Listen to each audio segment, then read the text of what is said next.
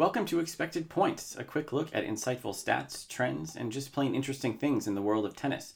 My name is Jeff Sackmann from tennisabstract.com, and today is Wednesday, February 17th, 2021. Each day, we highlight three numbers that bring the news into focus, and today, those numbers are 3, 11, and 22.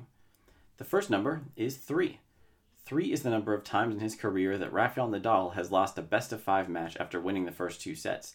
He's played about 360 career best of fives and won the first set more than three quarters of the time.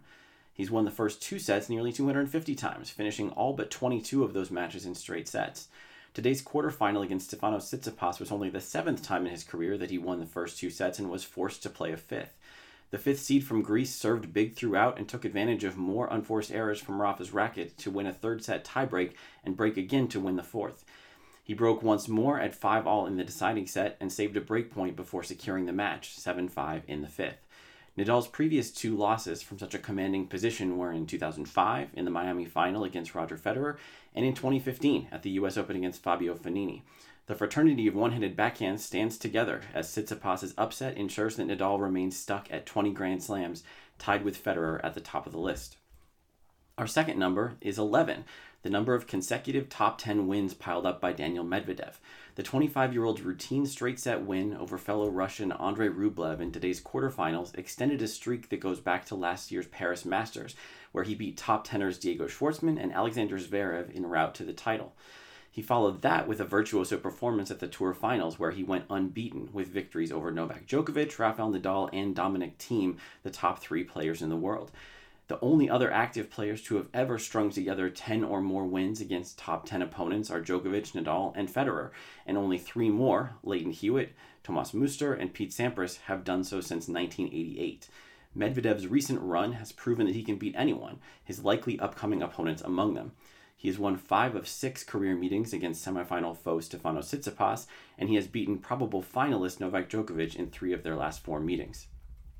Today's third and final number is 22. 22 is the entry seeding of Jennifer Brady, who beat countrywoman Jessica Pegula to reach the Australian Open semifinals. Despite such a modest ranking position for a Grand Slam semifinalist, Brady will be a narrow paper favorite in the Final Four against 25th seed Karolina Muchova.